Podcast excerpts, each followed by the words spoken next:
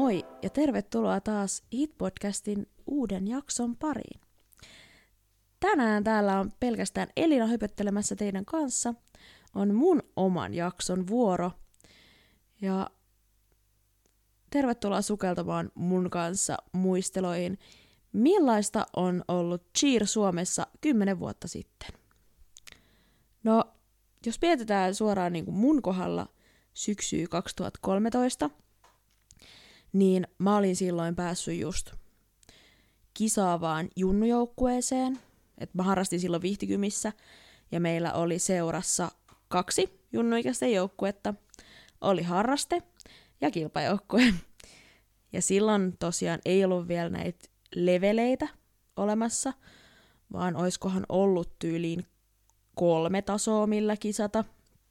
Et oli juniorit alkeet, juniorit edistyneet ja juniorit SM-taso, niin meidän joukkue oli sillä SM-tasolla. Ja no, miten esimerkiksi kisat on eronnut tämän päivän kisoista? Ensinnäkin kisapäivät oli tosi pitkiä, koska kisoissa oli kenraalit. Toisin sanoen me tehtiin kaksi fullauttia kisamatolla kisapäivän aikana, mutta toinen me tehtiin tyhjälle hallille – eli me saatettiin lähteä siis kisoihin joskus viiden tai kuuden aikaan aamulla. Se oli ihan normiuttu. Ohjeistettiin pakkaamaan mukaan niin kuin hyvien eväiden lisäksi tyyli tyyny, kaikki meikit, hiusjutut.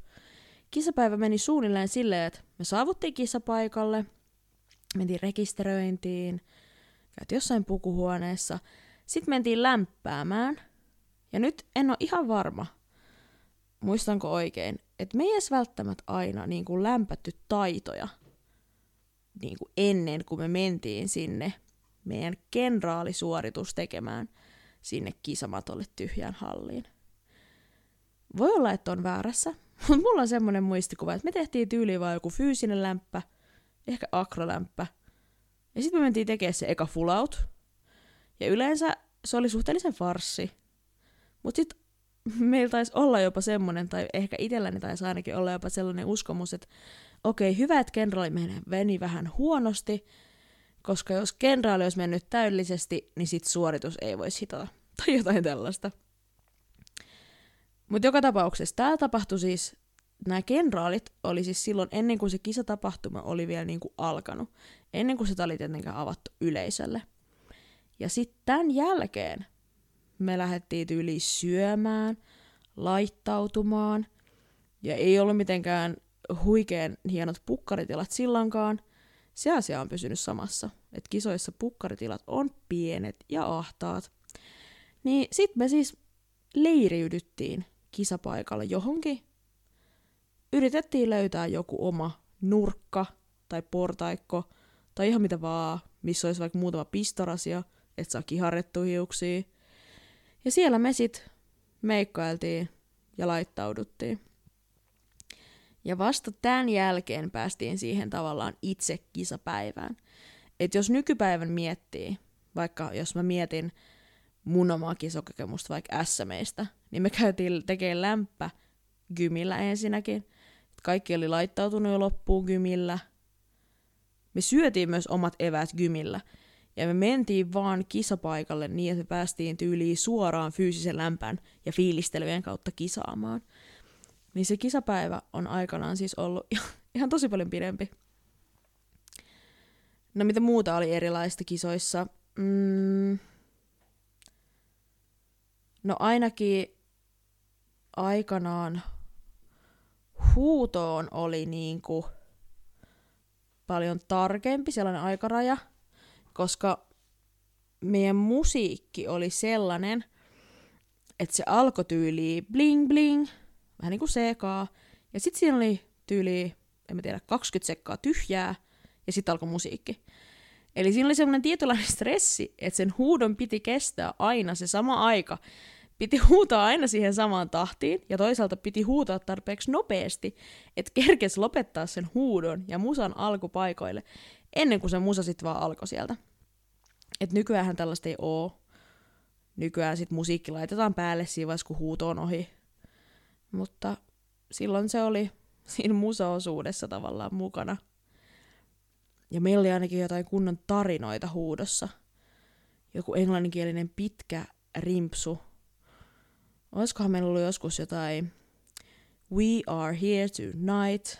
We are here to fight. VGC with black and white. Tai jotain. Et ei suinkaan, yksinkertaisuus ei suinkaan ollut silloin valttia, vaan mitä pidempi tarina, sen parempi.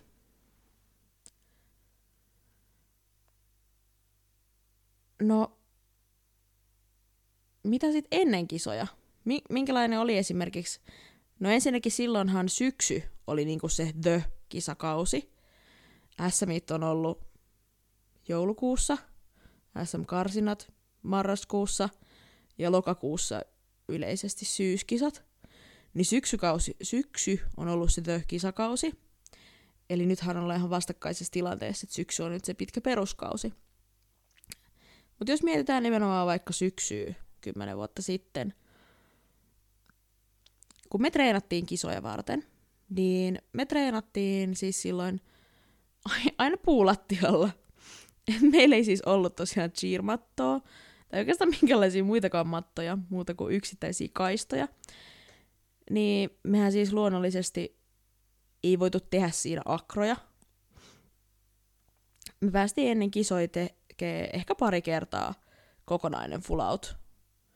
Ne tehtiin silloin, meillä oli aina sellaisia yksittäisiä mattotreenejä Solvallan voimistelusalissa, missä oli sellaiset ihanat keltaiset, aika kovat matot. Niin mä muistaisin, kun pääsin sinne kisamatolle, niin sit se oli vaan niinku, että wow, että tää on oikeasti aika niinku pehmeä ja akro tuntuu aika kevyeltä. Varsinkin sit, kun oli vielä kisatilanteessa adrenaliini, niin E, ja ei me oikeastaan niin kuin hirveästi simuloitu kisatilanteita. Et silloinkin, kun me päästiin sitten tekemään niitä mattotreenejä siellä Solvallassa, niin ei me oikein niin kuin silloin puhuttu vielä mistään sellaisesta, että nyt tehdään tämä ihan samalla lailla kuin mitä tehtäisiin vaikka kisoissa, vaan me tehtiin siis monta kierrosta yhden mattotreenin aikana, kun kerrankin sinne matolle päästiin. Ja meitä oli tietenkin sitten useampi joukkue siellä samalla – niin vuoroteltiin sitä mattoa, kannustettiin vuorotellen toisiimme. Mä muistan, että yleisesti ne mattotreenit ei ollut kovin kivoja. Ehkä se johtuu siitä tehtyjen kiekkojen määrästä.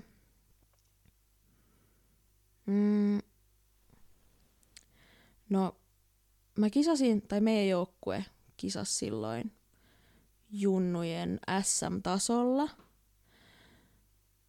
mutta jos mietitään, että kuinka erilaisia ne taidot on silloin ollut, mitä siinäkin sarjassa on tehty. että nykyään kun junnutytöt tekee SMeissä esimerkiksi flikkistuntteja lippeen, korkeita kässäreitä, pyöriviä jalanvaihtoja ja mitä kaikki levelin maksimitaitoja nyt tekeekään – niin meillä oli silloin tyyliin full up puoliväliin. Ja sitä itse asiassa sanottiin silloin meidän seurassa kolmikyuskymppiseksi. Full up on mulle vasta rantautunut sanastoon myöhemmin. Sitten meillä oli volttialastulo siitä puolivälistä käsituella. Me sanottiin sitä silloin junnuvoltiksi. ja pyrtsissä olisiko ollut tyyliin puolikierren lippeen. Eli jos miettii, niin näähän on nykyään tuollaisia level 3, level 4 taitoja. Mutta ei silloin, silloin ei edes sallittu läheskään kaikkia noita taitoja vielä junnuilla, mitä nykyään on sallittuna. Että heitossa maksimitaitona taisi olla jalanheittokierre. Ja ei stuntissa niinku juurikaan tehty inversioita. Olisikohan silloin ollut muotityyliä ballapit. Ja no pyörivät oli kyllä varmaankin fullapit.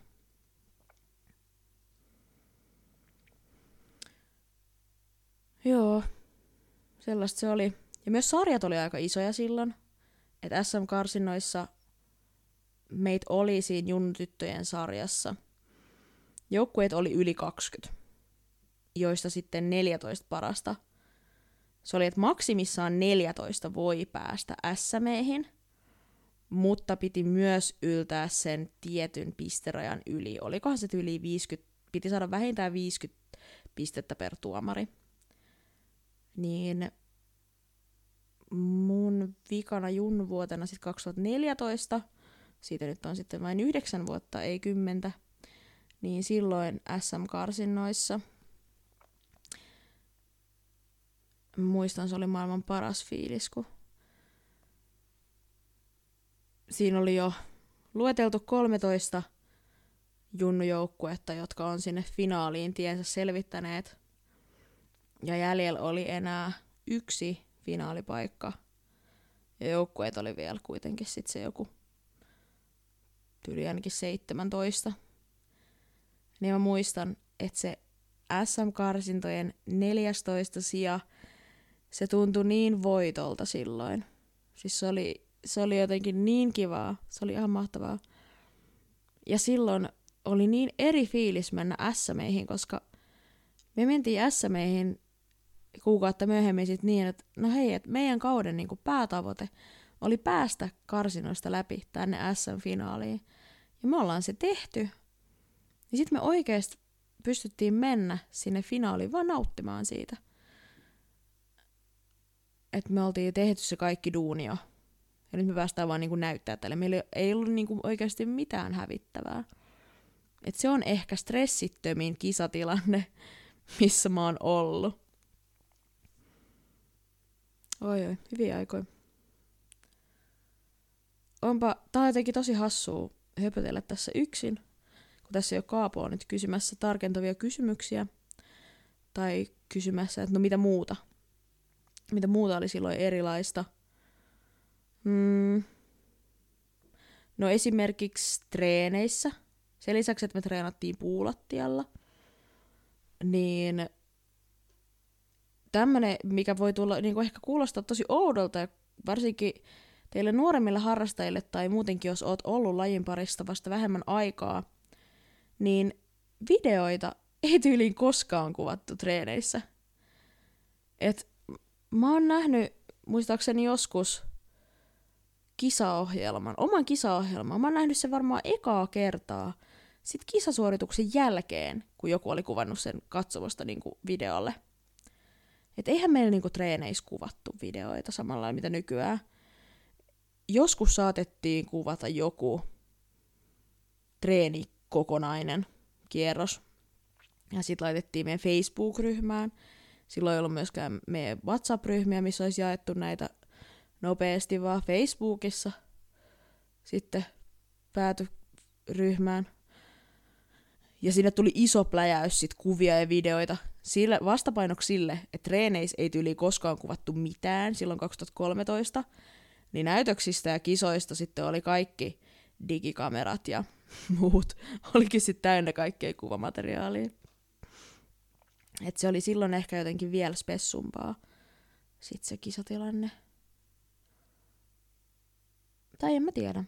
Eihän, no, kisojen määrä ei ole nyt tässä kyllä kasvanut, mutta et se jotenkin, siinä oli niin iso ero sit silloin sen kisatilanteen ja treenitilanteen välillä. Että se, että no ensinnäkin me ei päästy treenaa silmatolla ja kyllä me välillä treenattiin puvuilla, ainakin niissä mattotreeneissä. Mutta just se, että ja ei samalla pystynyt esimerkiksi analysoimaan sitä omaa ohjelmaa tai katsoa sitä omaa tekemistä joka treenin jälkeen videolta. että me vaan tehtiin, mentiin valmentajien antaman palautteen varassa ja sitten joskus nähtiin sama suoritus. Ja mikäli muistan oikein, niin ei me silloin vielä hirveästi keskitytty mihinkään niinku ajotuksiin tai et muistan ainakin itse joskus menneeni kisamatolle silleen, että, että ajatus oli silleen, niin ehkä yleisesti fiilis joukkueella oli vähän silleen, että no, toivottavasti ne taidot menee. Et ei oikeastaan ollut sellaista luottamusta siihen, että ne taidot olisi ollut kovin varmoja, vaan mentiin sinne tekemään ja toivottiin, että se menee. Ja sitten me katsottiin tyyliin videolta joskus jotenkin kisojen jälkeen silleen, että oho, wow, Ja nämä meni melkein vähän niin kuin vahingossa ihan samaan aikaan. Että sitä ei osattu edes olettaakaan. Niin on ollut kyllä kovin erilaisia aikoja. Mutta tietenkin varmasti tilanne on voinut olla, ja on varmaan ollutkin, tosi eri. Sitten vielä tällaisissa isommissa seuroissa, tai niinku vanhemmissa seuroissa. Et Vihtikym on kuitenkin, oli myös silloin, ja on edelleenkin aika pieni seura. Ja niin varmaan Helsingin seuroissa on ollut ihan eri meininki. Ja silloinhan myöskään, mä en itse niinku tuntenut muista seuroista ketään. Ja mistäpä mä olisin tuntenutkaan, että mä olin aina niinku asunut Vihdissä ja harrastanut vaan siellä Vihdissä. Mutta kyllä se on hauska, kun miettii nykyään sit, jos vaikka menee johonkin kisoihin, niin kyllä siellä törmää tuttuihin tai vähintäänkin puoltuttuihin vähän joka välissä. Mutta ei silloin. Ja silloin itse asiassa, aa, tää on yksi iso asia, mitä edelleenkin varmasti kokee niin kun just joukkueet, jotka tulee vaikka jostain pienemmästä seurasta ja sanotaan nyt, että tulee vaikka Super 4-5 ja tulee seurastaan ainoana joukkueena, niin se kokemus ja se fiilis, kun sä oot siellä kisoissa ja sä meet sinne lavalle ja sä huudat ja esiinnyt ihan täysillä – ja se katsomo on täynnä, mutta kaikki on vaan hiljaa ja kattoo. Jos edes kattoo. Et se, että tavallaan kun sit, et kukaan ei oikein osannut lähteä siihen kannustukseen ehkä silloin mukaan välttämättä, tai siihen huutoonkaan ja niin kuin muutenkaan ehkä kannustamaan, niin se oli kyllä jotenkin edelleen niin kuin pystyy elävästi muistaa sen, että kuinka oudolta se tuntui huudattaa huudossa ja yrittää saada kaikki huutamaan mukaan. Ja halli vaan kaikuu tyhjyyttä. tai niinku, et sitä, että kaikki on vain hiljaa. Mut joo. Itse asiassa kohta tulee... Niin, kymmenen vuotta sitten mä oon ollut ekaa kertaa itse kat katsomassa SM-kisoja. Et silloin me oltiin SM-karsinnoissa. No itse asiassa me oltiin syksyllä 2013, me oltiin SM-karsinnoissa siellä 12, mutta me ei ihan ylletty sen pisterajan yli. Eli silloin SM-finaalissa oli sit vaan 11 joukkuetta junnusarjassa. Niin silloin mä menin ekaa kertaa kattoo SM-kisoja Nordikselle – Ja se oli kyllä. Se on ollut kans kyllä yksi semmoinen hetki, kun on ekaa kertaa ollut niinku katsomassa SM-kisoja, niin se on ollut yksi semmoinen hetki, mistä on myös syttynyt sellainen kipinä niinku sellaiseen kunnianhimoisempaan urheiluun ja myöhemmin myös valmentamiseen. Et se oli niin siisti se fiilis siellä, niin mä olin vaan, että vau, mäkin haluan olla tuolla. Ja sitten kun oli tietenkin tottunut tälleen pienen seuran kasvattina, tohon, että oikeastaan aika usein kisoissa saattaa olla tilanne, että ei oikein kukaan kannusta sieltä. Varsinkin, jos sä tiesit, että sä meet ainoana joukkueena sun seurasta. Toki sit meillä oli myös niitä kisoja, että me mentiin niinku, useampi joukkue lähti meidän seurasta. Ja silloin tietenkin, kun siinä oli se seuran toinen joukkue siellä lavalla – ja oli itsekin kokenut sen, että se on niin outoa ka, hu, niin kuin esiintyä siellä ihan hiljaiselle yleisölle, niin mehän huudettiin siis ihan täysiä tietenkin sitten niille oman seuran joukkueille. Ja sitten kun oli pieni seura, niin se seurahenki oli kyllä tiivis. No tämä ei nyt varsinaisesti enää ole cheer 10 vuotta sitten, mutta tästä tuli mieleen, että SM-karsinnoissa 2017 eli syksyllä 2016. Mä, mä mennyin niin paljon, kun me oltiin ryhmästuntiin kisaa, ja tietenkin siis ainoat meidän seurasta, öö, niin enhän mä ajatellut, että siellä yleisössä olisi ketään tuttuja. Niin mä ajattelin, että saadaan varmaan esiintyä taas sille ihan hiljaiselle yleisölle. Kun mä kerkesin jopa miettiä sen ryhmästunt-ohjelman aikana, että mitä ihmettä täällä tapahtuu, että miksi meitä kannustetaan näin kovaa. Se oli tämmönen ihana positiivinen yllätys. Ja tämä meidän ryhmästunti, tämä on ollut siis viimeistä syksyä ja viimeistä kertaa, kun ryhmästunt-sarja on ollut SM-kisoissa. Ja eihän me oltu siltä, silleen mitenkään erityisen taitavia, kun miettii muihin niin kuin SM-tason naisten joukkueisiin. Että meidän, meidän niin kuin iso joukkue kisas silloin aikuiset edistyneet sarjassa, eli ei siellä SM-tasolla, mutta me itse haluttiin opetella kaikkia vaikeampia stuntteja. Niin, no me siis käytännössä itse opetettiin itsellemme. Katoltiin joltain videoilta tyyliin. Niin itsekseen opeteltiin rewindia ja flikkistunttia ja kässäriä. Ja... Öö, mä oon myöhemmin sit kuullut, voin jollekin tätä muistellut, että meidät on kyllä kuulemma muistettu me, meidän ryhmästuntin nimen takia. Ja se on valittukin vähän silleen puoliksi läpällä, että seuran puolelta linjaus oli, että sen nimen pitää alkaa v koska no Vihtigym ja kaikki joukkueiden nimet alkaa v uh, Ja mä en siis muista, mistä tämä läppä lähti, mutta loppujen lopuksi me siis ilmoittauduttiin ihan kisoihin nimellä VGC Vompatit. Ja mun mielestä tähän Vompatteihin on nyt hyvä lopettaa, koska mä en olisi ihan varma, mistä kaikesta mä kerkesin tässä jaarittelemaan – mutta oli erilainen kokemus höpötellä ilman Kaapoa. Kertokaa, mitä mieltä ootte. Kaapo pyyski jo kertomaan oman jaksonsa jälkeen, että mitä mieltä ootte tällaisista omista jaksoista. Kertokaa, mitä mieltä ootte tästä aiheesta. Tämmönen vähän vaan muistelua, nostalgiaa, millaista Giro on ollut. Ja kertokaa myös, mitä mieltä tästä, että tehtiin tällaiset erilliset jaksot. Ensi kerralla palataan taas Kaapon kanssa. Moi moi!